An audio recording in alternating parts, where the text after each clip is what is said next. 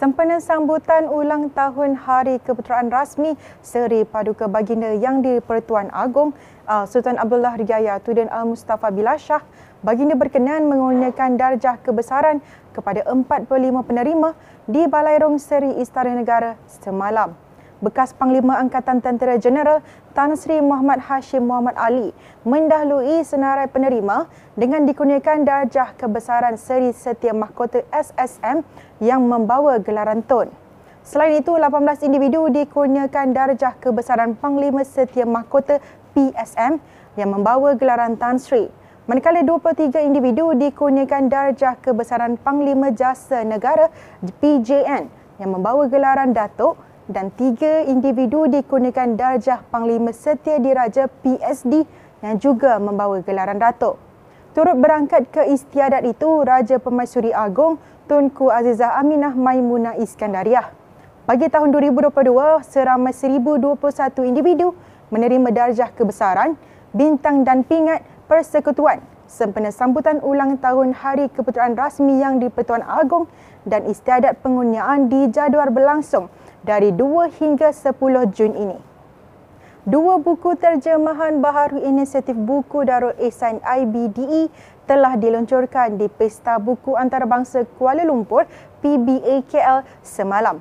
Datuk Menteri Besar Datuk Seri Amdirin Syari meluncurkan terjemahan buku berjudul Mahligai Impian karya Naguib Mahfuz dan buku berjudul Abu Bakar As-Siddiq Liku-Liku Hayat dan pemerintahan Khalifah pertama karya Menteri dan Budayawan Mesir Muhammad Husin Haikal.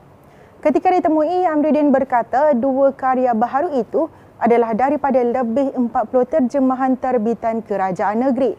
Beliau berkata demikian selepas program sepetang bersama Datuk Menteri Besar Selangor di PBAKL 2022 yang berlangsung di Pusat Dagangan Dunia Kuala Lumpur selepas kewafatan Rasulullah Abu Bakar Siddiq menyambung menjadi khalifah yang pertama dan liku-liku perjalanan beliau dan juga bagaimana beliau mentadbir uh, menggantikan Rasulullah tu saya rasa banyak yang wajar difahami dan ditekuni.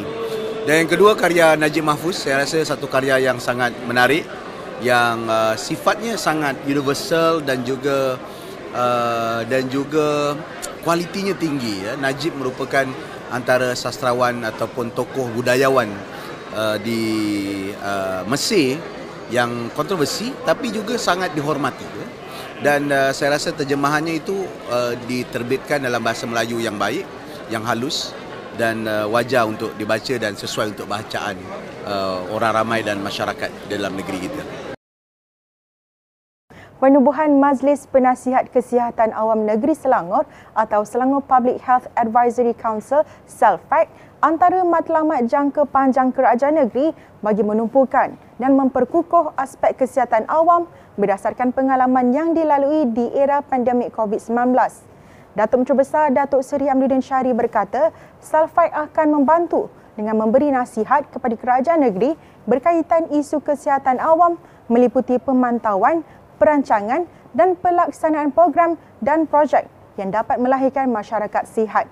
Salfac akan dianggotai oleh 15 ahli jawatan kuasa yang terdiri daripada anggota kerajaan negeri, agensi pelaksana utama, Jabatan Kesihatan Negeri Selangor, pakar perubatan pelbagai bidang, bekas ahli Selangor Task Force COVID-19 STFC, ahli akademik dalam bidang perubatan, wakil kesihatan sektor industri, Wakil Persatuan Perubatan Malaysia dan Wakil Persatuan Pakar Kementerian Kesihatan Awam Malaysia.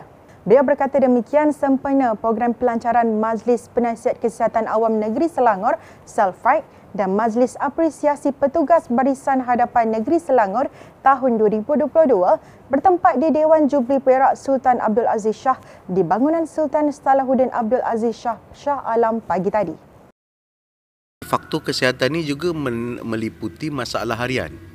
Masalah kehidupan seharian masalah perjalanan kehidupan seharian behavior kita sikap kita adakah kita bersenam adakah kita membuat pemeriksaan 10 minit setiap minggu untuk menangani denggi adakah kita mengawal pemakanan. Hal ini uh, di luar daripada kerangka hospital Dan sebab itu kesihatan awam yang ini adalah untuk melahirkan masyarakat sehat yang selalu disebutkan itu dan kita menggerakkannya macam suka. Suka adalah sukarelawan kesihatan. Thailand mempunyai sejuta sukarelawan kesihatan ketika COVID-19 dan ia bukannya ditubuhkan ketika COVID. Sebelum COVID dah ada. So hal itulah yang saya katakan sustainability dengan sistem kesihatan kita itu berjalan dengan baik. Kerajaan perlu menetapkan hala tuju yang jelas dalam memastikan generasi muda tidak hilang jati diri di bawah arus kemodenan. Anak sastrawan negara Datuk Usman Awang, Haslina Usman berkata, penekanan nilai murni itu perlu diterapkan kerajaan bermula seawal di sekolah.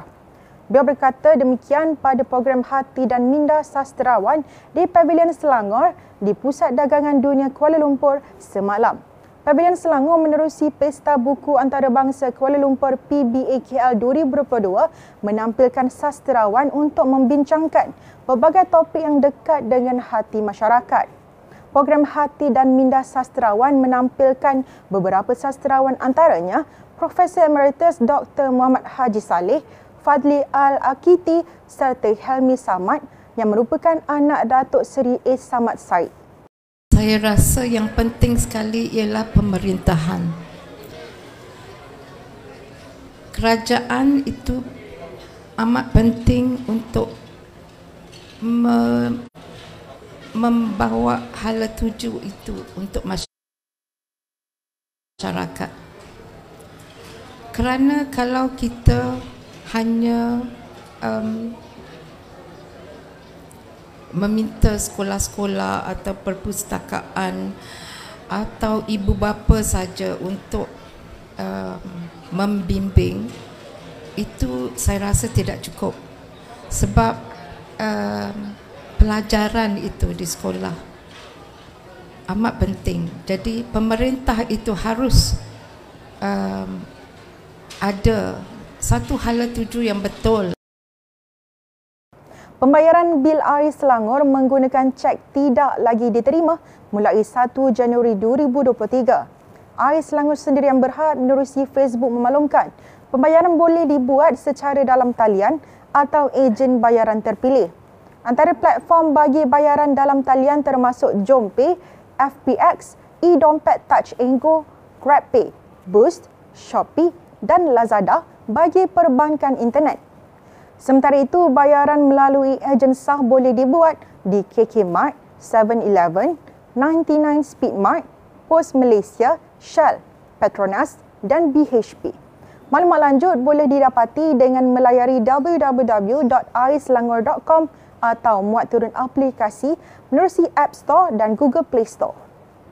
Terus layari platform digital kami dengan carian Midas Selangor dan Selangor TV. Bertemu lagi esok.